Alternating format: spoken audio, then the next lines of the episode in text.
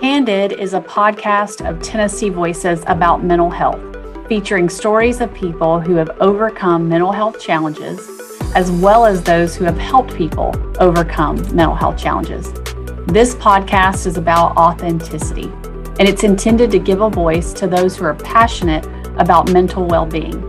We hope that by sharing stories, listeners understand mental health and just how important it is in our day to day lives and they will help us reduce stigma.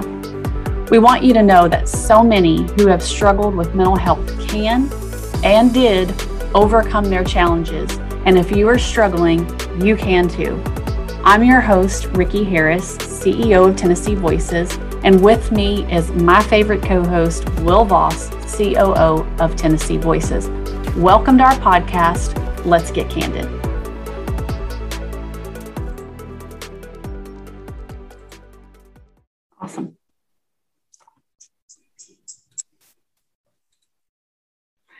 Okay.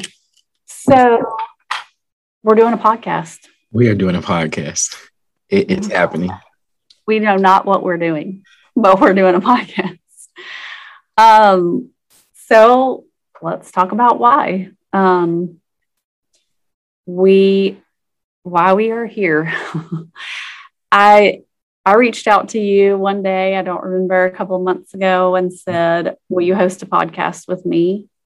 Um, I think for me, I really wanted to be able to connect with people authentically um, around the topic of mental health, which is why we're here, why we why we work.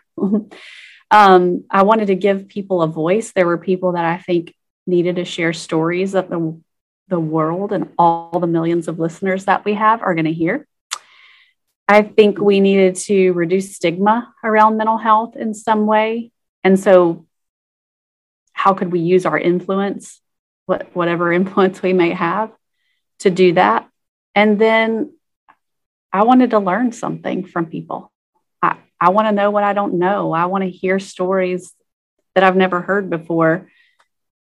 And so I had this idea for a podcast called Candid, Can plus did.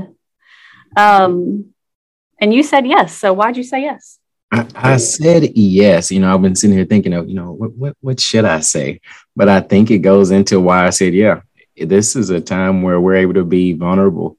We're able to connect with people and be ourselves, be authentic. That's mm-hmm. the the best way to reach people. That's the only way people should be reached is when you show them who you really are. Um, and it's something new you, you've known me long enough. I, I love new. I love something fun, adventurous, exciting, and I'm coming from a background of I'm not a big podcast listener. And yet I realize how big of a how big of a thing it is. Mm-hmm. There are so many people we're going to be able to reach, um, even if it's just a few. That's more than what we started out with. So why not join you on a journey to continue doing what we do best? Yeah. Yeah. Make a change. Yeah, I was I wasn't a big podcast person until last year. I think I was kind of on a little bit of a interest into health related stuff, particularly for me. I was listening a lot to fitness and nutrition and naturopathic doctors. And every time I listened to their podcast, all I could think about was the, the, the mental health factor and mm-hmm. everything they were talking about. And so I started searching mental health podcast and then I realized there's a place for us to talk here. There's a place for us. There's a community of people doing podcasts about mental health in a variety of different topics related to mental health mm-hmm. and a variety of different people bringing themselves authentically to share their stories and their expertise. So, so exactly what you said. Why, why not? Why, why would we not? So I think the thing that we need to probably do to start start our podcast is just talk about let our listeners know who we are and that our plan is to be co-hosts of this podcast and bring in more people to share themselves. So this will be the one time that we we really say, why we're here.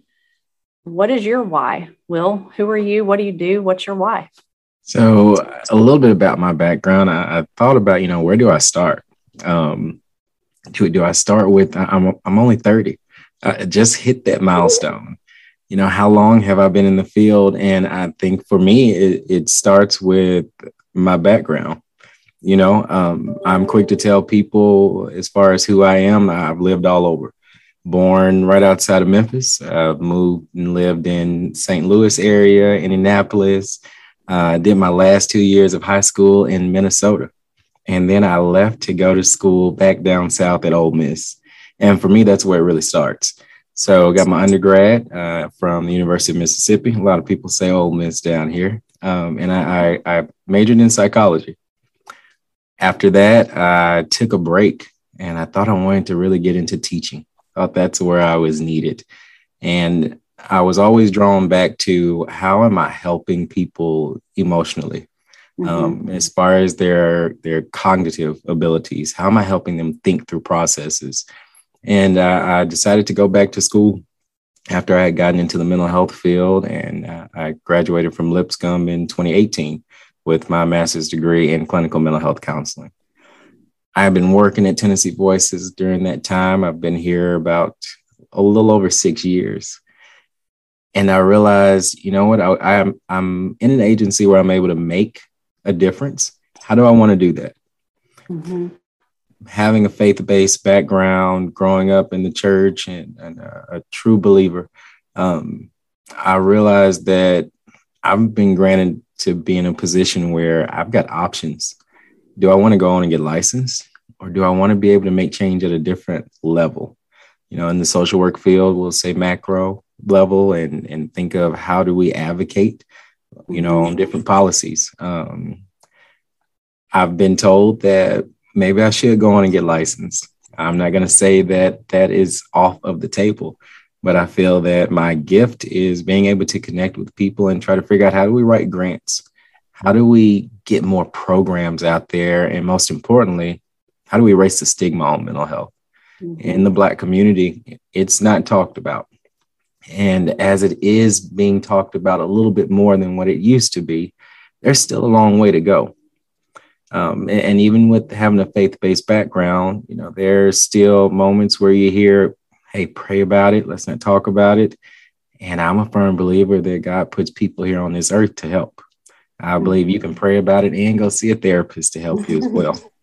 I'm firm, firmly believing that. So my why is my background um, how I was raised to treat people, how I was raised to help people. Um, thinking about everything that I have been through. You know, I think about the moves, living all over. It's allowed me to be able to never meet a stranger, as my parents would tell you. But it also calls for isolation at times. Mm. So it's how do you make new friends and, and being scared and not knowing what to say and how to fit in. When we think about living in all those different states, it, that's culture changing across the board. Um, and my dad, we lived in the suburbs. So a lot of times I was definitely one of the very few minorities at the schools. So how do you really fit in as the new young black guy with a Southern draw? Mm-hmm. And your first oh, name, Southern first, draw. And, no, and, and, and your first name on your birth, birth certificate is Willie. I wanted to be able to make sure that everyone felt comfortable. And when you think about how someone's feeling, it goes into emotions, it goes into your mental state. And that's that's always been my why when it comes to providing therapy. You know, I, in school, I talked a lot about I love narrative therapy. How do we get someone to be able to tell their story through what they've been through and, and find the strong points of it? and be able to really help them understand how those moments, those stories have defined and shaped who they are. And there is silver lining in a lot of it. Um, but also when managing staff, who are they? Learning their backgrounds and being able to support them on a whole different level. So I'll say my why has always been forever changing, but the core of it is what you hear a lot of people say. I want to help people. And you really have to dive deep into that and say it's more than just helping people. How are you doing it and why are you doing it? Mm-hmm. And I'm I'm doing it because I want to be a part of the change. I, want to be able to say that, you know what, mental health, it's real um, and it affects us all. It affects us all, whether we've experienced it and whether it's been direct or indirect.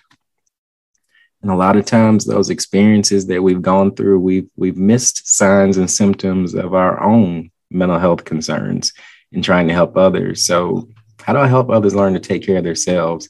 And I realize it starts with me. I have to show it rather than just saying it.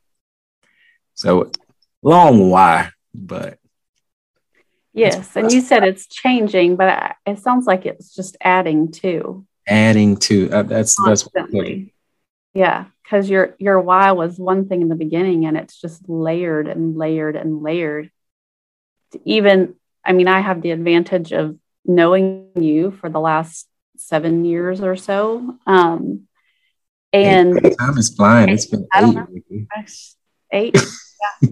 uh, feels like feels like a long time. Mm-hmm.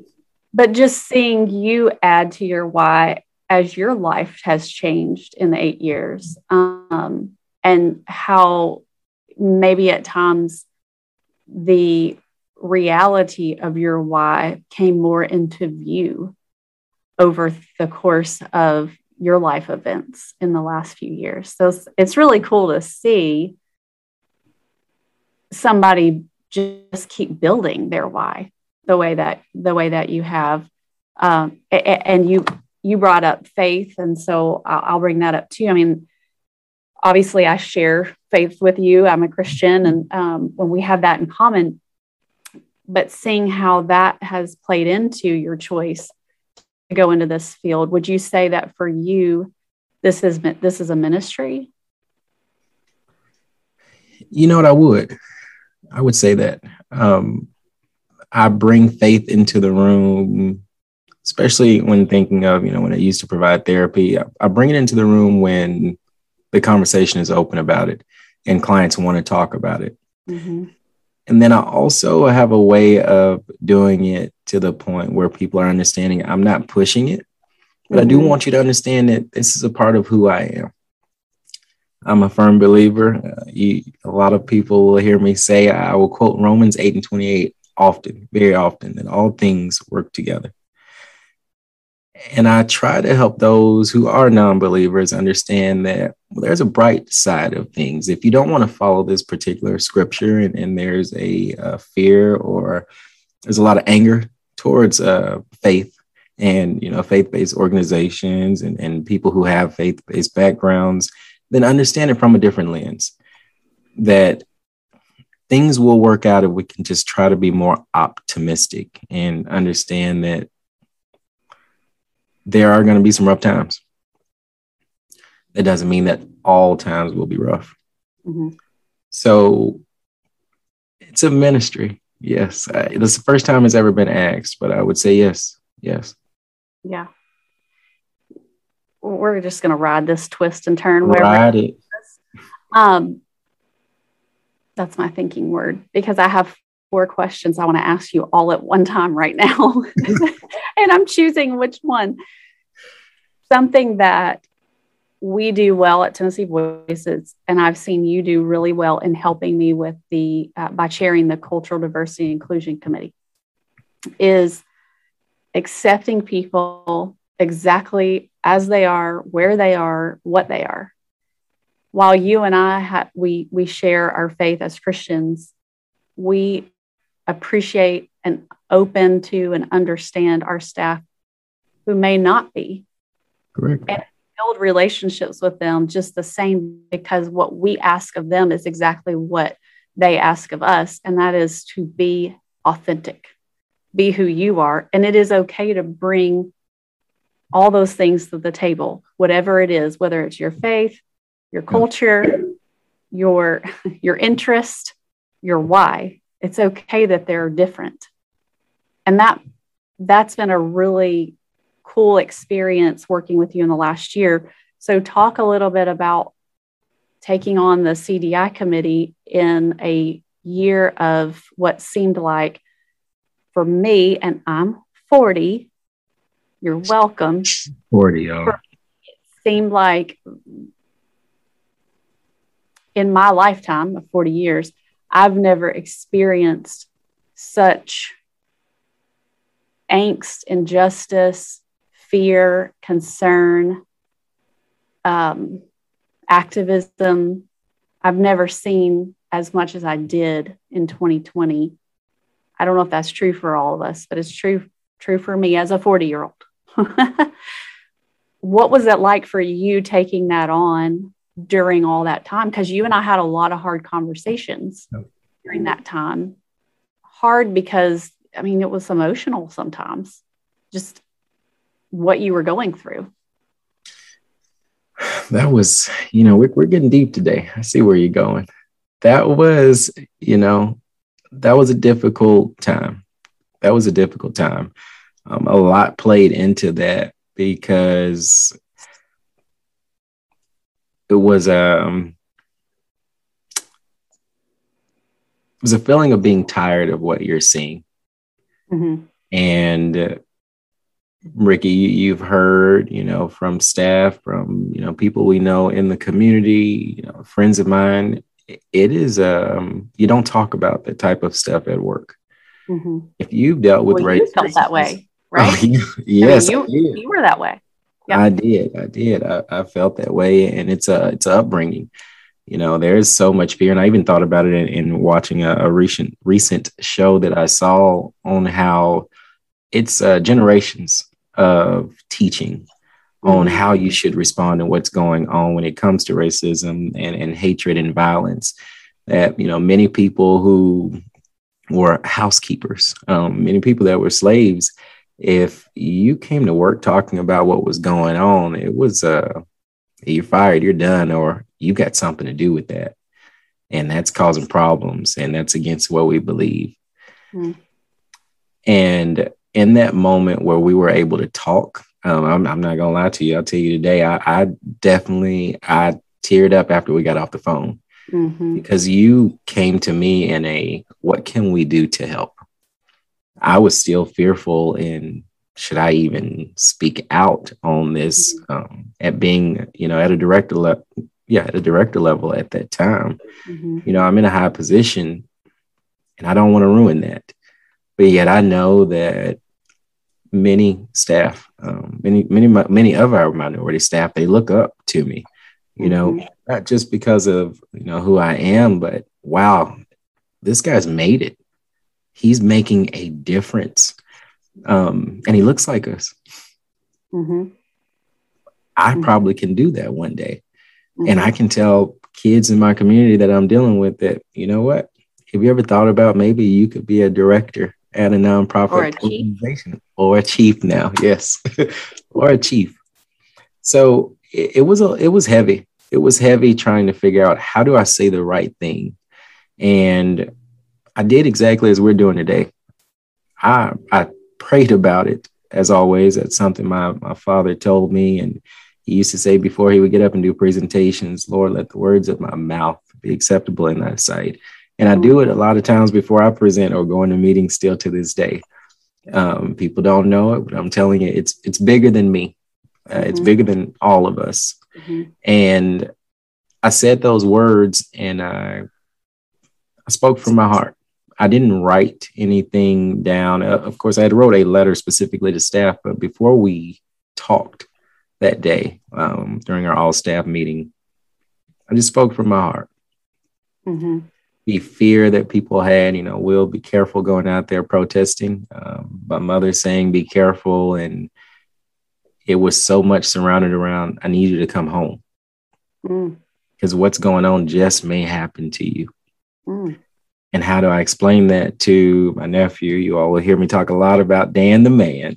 Dan um, the man. Yes, yes, yes. Um, he's he's he's seven now, or ten now. Sorry, he's ten now, and I didn't know how to tell him that people will treat you wrong just because the color of your skin, no matter how nice you are to them. Mm. But what I did tell him is that you get a chance to treat people the way you want to be treated.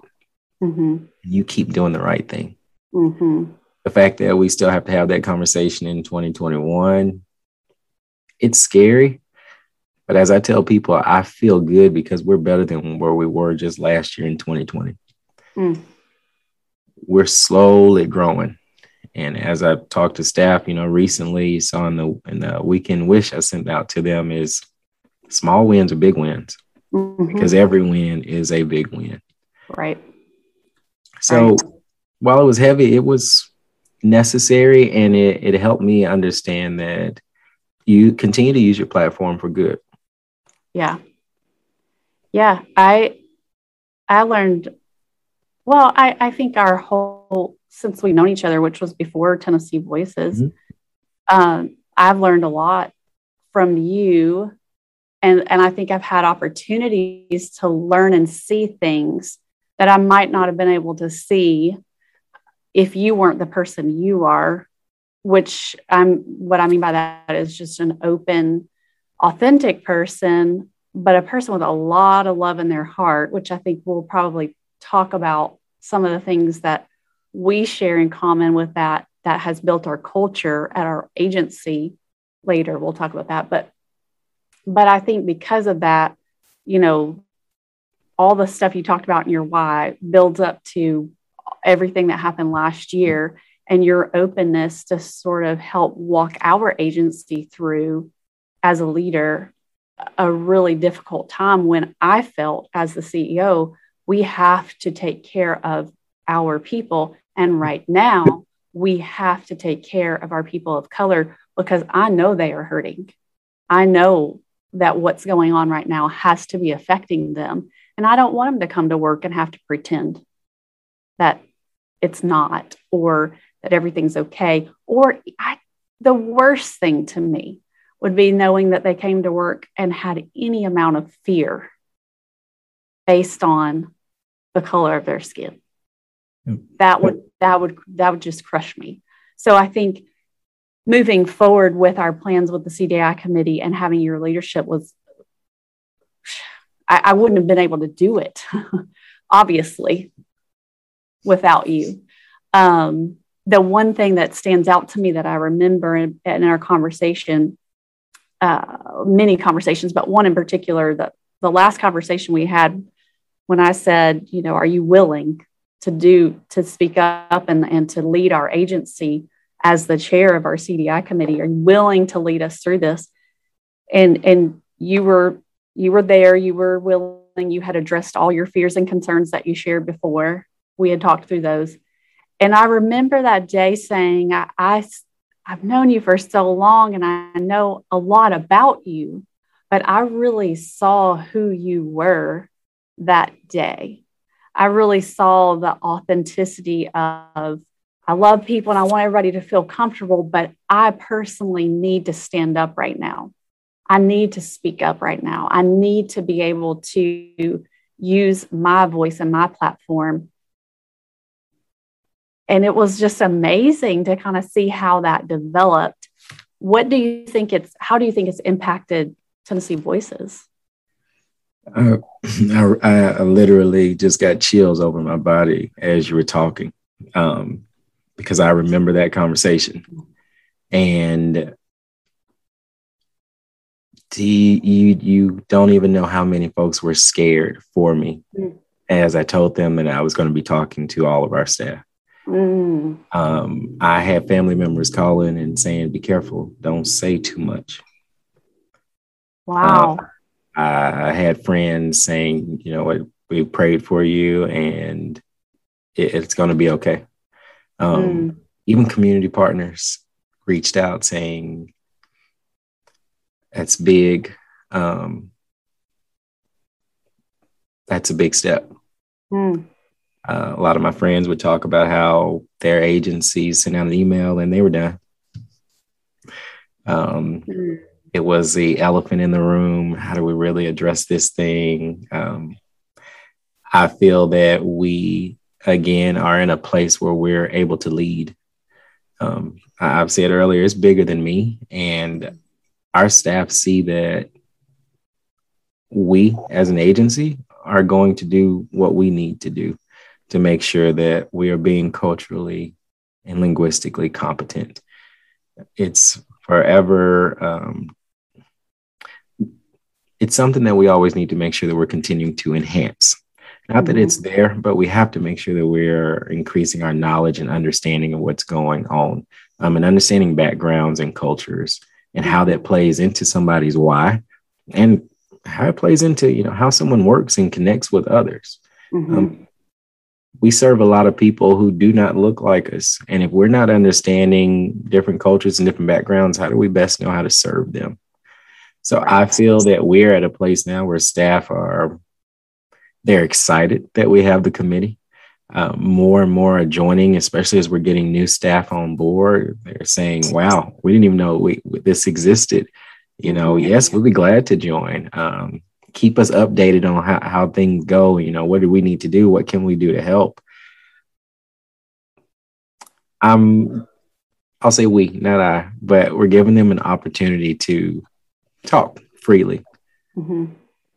and be a part of the change that they want to see and that we all need to see. Yeah. Well, I said that day on the phone, the real will just she stood did. up. You the definitely real said. will just stood up. It was so cool to see that develop. It wasn't because it wasn't already there. It was just because you used it for so much good.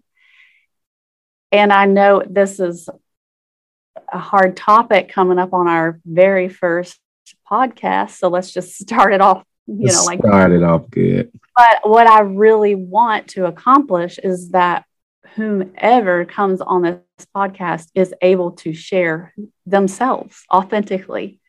And we, we want to hear that story. We want we want to know that story. Do I fully understand that there are people who may not understand the topics that we're going to discuss? Absolutely. But I hope that people who decide to listen to the podcast are people who just want to hear and learn what others are thinking, what others are feeling, what others are experiencing out of love, out of love for humankind, out of love for, I want the world to be a better place.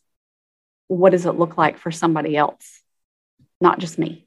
Yep. So I, I, I appreciate where you're where you're going in your leadership. I am so grateful to have you on my team now as the Chief Operating Officer, sir. and I appreciate the cool that. coup is what I like to say. The coup. The coup. Uh-huh. no, there's no L on the end. Um, but I appreciate you being willing to host this podcast with me, and um, and really, we're on no script here. We're literally here to explore stories and explore what's going on with people out there and learn something from somebody. Hopefully, yep. every time we have this little meeting together. That's the goal. That is the goal, and I'm hopeful that we will do it. Um, this is this is going to be an exciting adventure, mm-hmm. and I truly feel we're going to we're going to reach a great number of people who are willing to share who they are how mm-hmm. those experiences have shaped uh, their why. And really understand what can we do as a as a collective? You know no one person can do it on their own. So yes i'm, I'm glad to be joining you on this journey and other other leaders that that join this podcast and share their stories with us. They're going to be part of that change. That's they're awesome. going to be part of the progression to just move forward for the better well, there you have it. The real Will Voss, everybody. We'll be right back after this short break. TN Voices is now hiring qualified applicants to fill positions all across the state. You can be part of a growing team that puts the mental health of Tennesseans first and thrive in a compassionate work environment. To apply to join our team, log on to tnvoices.org slash employment. September is Suicide Prevention Month, and there are things each of us can do to help prevent suicide. Every year at this time, Lifeline and other mental health organizations and individuals across the U.S. and around the world raise awareness of suicide prevention. If you are having suicidal thoughts, call 1 800 273 8255 and head to tnvoices.org for mental health resources, including our newly renovated online library. You can be the one to prevent suicide this month and all year long by gaining the tools and knowledge you need to foster better mental health for yourself and those around you.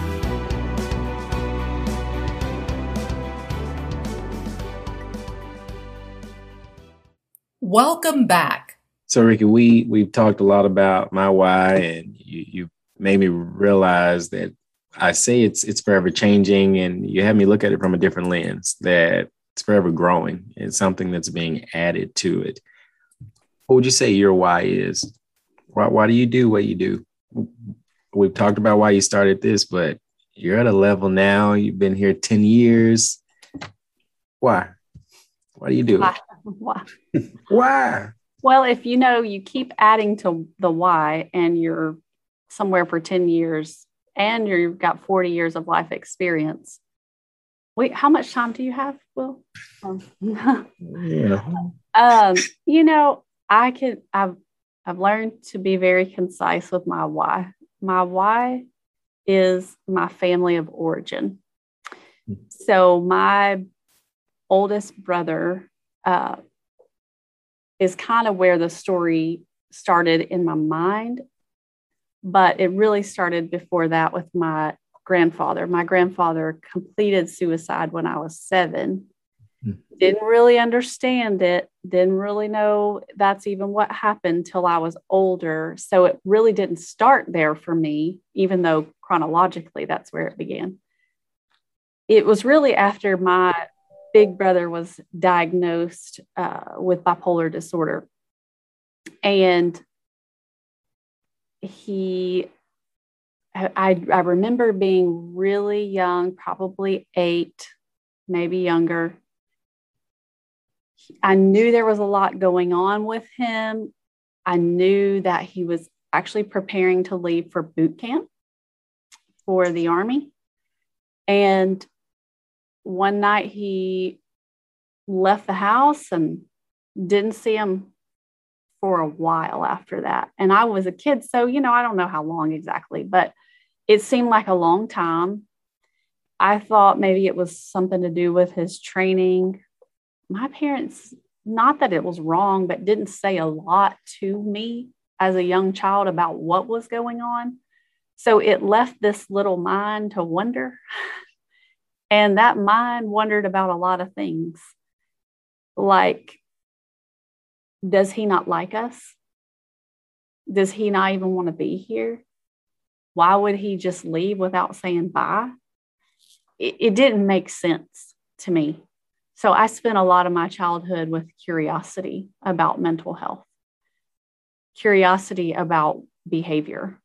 Um, later, I was informed uh, that he was struggling with mental health issues and that um, that there have been some really hard times for my parents in that and they were trying to protect me i think from from things but looking back now and having you know chosen to go on this field mainly because of my curiosity i realize it would have helped me a lot to have somebody come into my home and talk to me yeah. about what was going on even I, even as young as I was. And again, I don't think my parents did anything wrong by not, you know, talking to us. I think they didn't know what they didn't know. I think there could have been a lot more um, shared with them. There could have been a there could have been treatment options that weren't accessible to us. We lived in a rural area of Arkansas, and there was not a lot of talk about mental health treatment in that area. And at that time, I mean, we're talking the 80s, man. Yep. The 80s will. So that was my why. I, my why came to fruition one day when we were sitting at the dinner table with my family. And my dad said, I, I think I was probably 15, 14. My dad said, Ricky, you're really smart. Are you going to be a doctor or a lawyer? And I said, I was thinking about mental health. and I know his mom was like, What? What? what?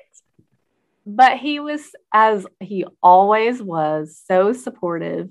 And okay, okay, if that's what makes you happy and that's what you want to do. And that's what I wanted to do. So, you know, much like you, psychology for the bachelor's degree, uh, then on to grad school, master's in marriage and family therapy, double master's. So I had a second in Christian education. I went to a Southwestern Baptist Theological Seminary. So they had a counseling program and they had two separate programs. They had the counseling program and then the pastoral counseling program. So, really based on two different approaches to helping people. Mm-hmm. Their program was built on scientific knowledge of you know theories and psychology study of behavior everything that you know, anyone would learn at any it was an accredited program. So but i it very much was taught in the realm of my worldview as a christian so i felt like i got a really unique opportunity to kind of blend my my worldview and my faith with my passion for understanding psychology, mental health, human behavior. And of course, it wasn't too long down the road, then I had my first child uh, and I had postpartum. Actually, it was my second. Good night. I am like trying my. I can, this is the part where you realize you are aging. Like, which, now, which kid was it that had colic? Hey, you're 40 years young. We'll put it like that. well, anywho, uh, it was my second. My first child actually ended up, um, we had a lot of concern with how she couldn't handle transitions in preschool. And we, it was kind of her anxiety was realized when she started kindergarten and had a mm-hmm. really hard time. And so we that was the first time we were really like, wow, we are parents and we know all about mental health. My husband's also in the field, but we have to step back and be parents and, and get some some professional help on how to help her. So we really helped her and got to work through a therapeutic process and her transitions and her anxiety around transitions, which is, you know, not fun for her to go through, but a great experience for us as parents to just be in the parent role and support our child. And and you know god has a way of putting you in eh, situations to help you see what it is your parents went through what it is the parents that you work for in, in, in your you know in tennessee voices what they go through and then after uh, uh, aaliyah then had my second daughter reese who i then had postpartum uh, with her after she was born and that was that was quite an experience too. So the why just keeps on building. Keeps on building. I know my why. This is why I do it. But then, you know, every life experience you go through just adds a little bit more affirmation to your choice to be in this field and gives you that flavor that you can sprinkle all over the work you do that makes it even richer because you can you can see you understand you lived it you experienced it been there in some yeah. in some circumstances. So yes, yes, that's true. Yeah. You know, I, I look at it as a, a, blessing that we're sitting here and we're able to share with others, you know, why we do what we do, why we love it, and what, what it means to us. You know, I ask you this question for folks that are listening and they don't know where to begin or know how to explain their why. Mm-hmm. What what would you tell them on how to go about doing that?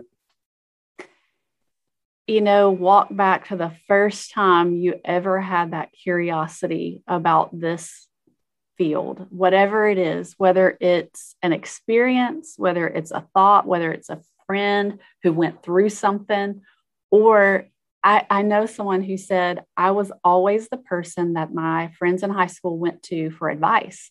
And it was, it was like, why do they trust me? Why do they come to me? It's it, is it just that I give great advice? No, it's that you have a care and concern and a spirit of just I want to help people. And that's something you explained earlier. Like you had that desire and you know walk back to that for those first memories those first opportunities and what drew you here. And then it's not like let the why be about you. If anything else eh, you know we we don't like that in this field. We're altruistic people. We are very much here for others. We like to make it about others but the why should be about you and nobody else but you i think you probably just help somebody understand their why and find it maybe so maybe so it, i definitely know that those little moments stand out when I think about how much passion I have for this field. And I've done work, and I think everybody should do their own work in therapy, whether you do that in your program for your master's degree or you do that later in life. But I've certainly done some work around this. And an early memory that I had was being a young child, and my parents were out late at night walking around the house praying and that was unusual. Not that they would pray, but that they would be outside in the dark, walking around the house, praying out loud together was a little different. And I remember asking my older sister, like, what is going on? We were supposed to be in our bed asleep, right? We were we were not supposed to know this was happening. And my older sister, she's she's a lot older than me. So she's at the time she was probably 16 or so and I was more like eight. And she said, Our brother had called home. He had been gone for a while and nobody knew where he was. And he had called home and said he was coming home and he was going to hurt us. And they were praying, you know, for protection and praying for him and, and all that. And I remember th- that's not the part, the part of the story that that makes the most impact on me is I remember knowing, feeling like he would never hurt us. He would never do that. So it was almost like as a young child, I was like, something is not okay. Something has happened to him to make him say that because that's not who he is. And I think that moment comes back and resonates with me so many times when I work with or I get to be around the families, the people we work with, and recognize that there may be things that they have done, but that's not who they are. And and something is you know causing them to struggle and their behavior is different but it's not who they are at their core. So that's a moment i think for me and my why that always sits with me know who people really are. Yes. Maybe there'll be the right future podcast. There's there's a lot to unpack there that i think we could dive into. A lot of different factors that that you and I've talked about that are really cool about our intersection. But I think the thing to wrap up on would be this. I, you know, developing past getting into the field and my why and all that kind of stuff, and now being a, a CEO and having responsibility of leading people. My favorite part about leadership has been the role of creating and mentoring more leaders. And I say it all the time in the organization. I know you hear it. Good leaders create more leaders. True. And I think that's something that I noticed in you as a preschool teacher. You know, this this guy's he has potential to be a great leader because he's willing to have hard conversations. He's willing to have strong communication, which is not always easy especially when you're dealing with kids' behavior in preschool and parents who love their babies a lot and think they're perfect. Um, but not only that, just you always had a plan for the kids. You always had, you were always dressed for success. And I don't mean that you have to have the nicest clothes to be a leader. I mean, that's not what I mean. But you showed up as if this was an important job to you, you cared about it, and you were presenting the best way possible. And I think that is something I love so much about being a CEO is helping the leaders who already have the potential inside of them to just find that path and get on that leadership path and really blossom and so that that's the other part I think of me that is I didn't a passion I had to discover later on. Obviously, my passion is mental health, but I was so excited to work and mentor people who want to be leaders. And it wasn't because I thought I had some incredible wisdom to impart to them, but it was because I wanted them to succeed because I could see it in them. And I would all I wanted was, man, let's let's help you find your way into leadership because it's so much fun. I love it. It's it's the best, and I wouldn't trade it for anything. You, it's definitely awesome, and you you got to realize that the way that makes someone feels, uh, the, the way it made me feel. Um, you're seeing something in people that they don't even may not even know is there. Mm. And to be able to take the time and say, you know what, let's try to get let's get through this together because you've got way more potential out there. Yeah. Yeah. So yes. I, will I'll ask you this. You asked me earlier. Do you feel that this is your ministry?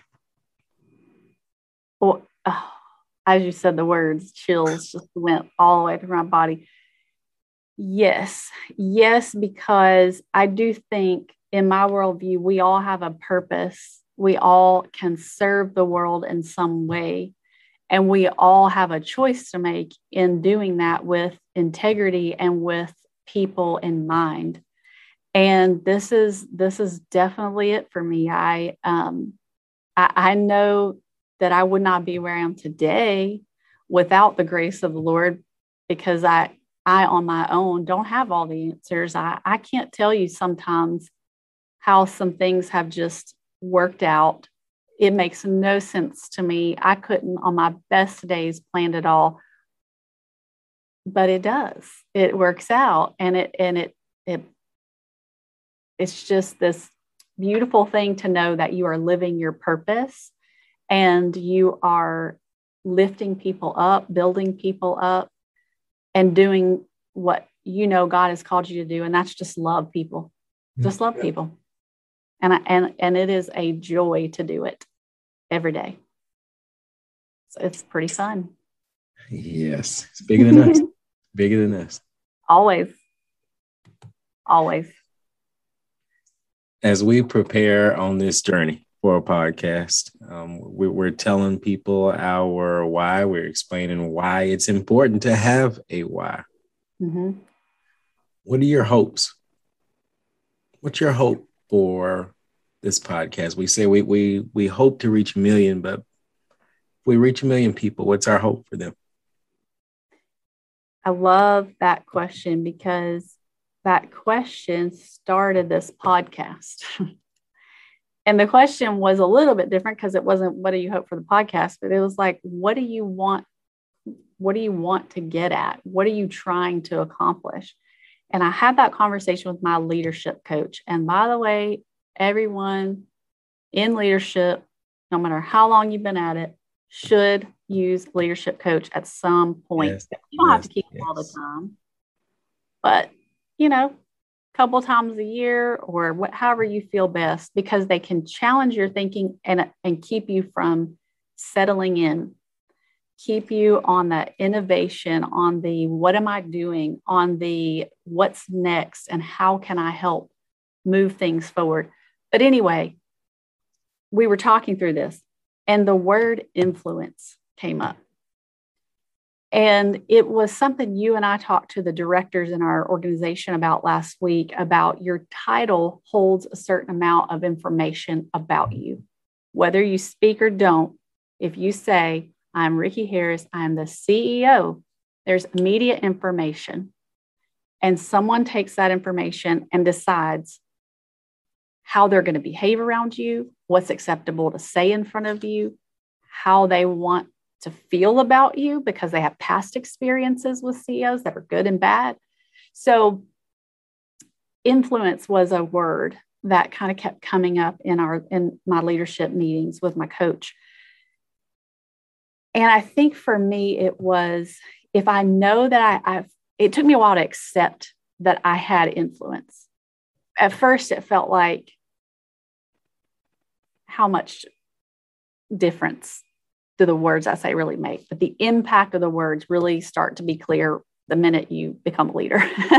Something's going to happen where you're going to be like, oh no, why are they so scared of me? Why won't they sit by me at the table? Not that that ever happened to you, Will. Oh no, not uh, just a few weeks ago, but no. And it, and it's because of your title. And so I remember there was um there was a couple of things that happened where people said something like they wanted to they wanted to be like me in some way. They named a way. And I and my thought was I have to figure out how I want to use this influence because whether I want to accept it or not, I have it. How am I going to use it? And then it really started resonating with me. The, the voice that I have, I have open doors just because of my title. I get to walk through those doors or walk into meetings or be present or make my voice heard because I have a title. What am I going to do with that? I'll bring everything I can to the table. I'll be the voice of the people. But the other thing I can do is allow people to come in behind me, keep the door open for the people that work for the organization, who are served by the organization. How do I allow their voice to be heard where those doors are that are open to me? And that's where the podcast came in. I was like, we have to hear from people. We have to hear from people. So it really all came back to how am I going to use what influence I have for better, for better. And for better for me is other people succeeding, other people being heard, other people learning from other people, and, and building bridges where bridges may not have been built before for a good thing. So that's the hope. We'll see. It's going to happen. Be hopeful. Yep. Yep. I am. And that was me. I think I was one of those people that said, uh, I would love, you're a go getter. That's what I'm trying to follow in you. Yeah. I think how you have grown this agency since you first started. You have put a lot of work that we don't even know about, I know, into supporting and making sure that we're growing and that services are out there for folks. Mm-hmm. That means a lot. I, and I love I love every minute of it. I enjoy it. And I'll say this before we wrap up. I used to hear people say, "Oh, they're riding your coattails," or "Oh, you're trying to ride their coattails," or whatever, as if it were a negative thing. Like people are just going to get close to you so they can ride your coattail, whatever. If I have a coattail, I'm about to see how many people I can fit up on it because that to me is what it's all about. I will not be here forever. I will not be here forever. So, how am I ensuring that for the sake of this organization, there's good leadership when I'm gone? And there are people who know the work and feel confident in the work. And let's just see how many people we can get to ride on this coattail that I've been afforded. So, there you go my mind, I'm thinking like this long train from a wedding. Yeah. I'm like, you know, just keep it growing, Ricky. Make it a veil, a wedding dress, whatever you want it to be. yeah, I think at this point in time, you've got about 85 staff that I think we're going to be riding this coattail. That's, that's right. Bring it on. We want everybody on the bus. Let's go. I love it. I love it. Oh, awesome. Well, yeah. I know we've talked about a why. I think we may be wrapping up. I think so. I look forward to uh, our guests in the near future. Oh, I'm so excited. Get ready, y'all. We wanted to do it. We can do it. We we can did. We're gonna do it. so that's our next that's our next goal right there is to find that that final phrase about candid to end all of our podcasts.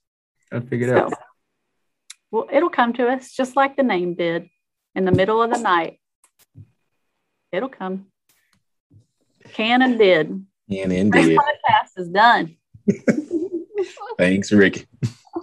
Yep. Thank you for joining us. If you enjoyed today's program, like, subscribe, and review this podcast. If you or someone you know is in need of mental health support services, log on to tnvoices.org or call 1 800 670 9882. Join us next time as we get candid.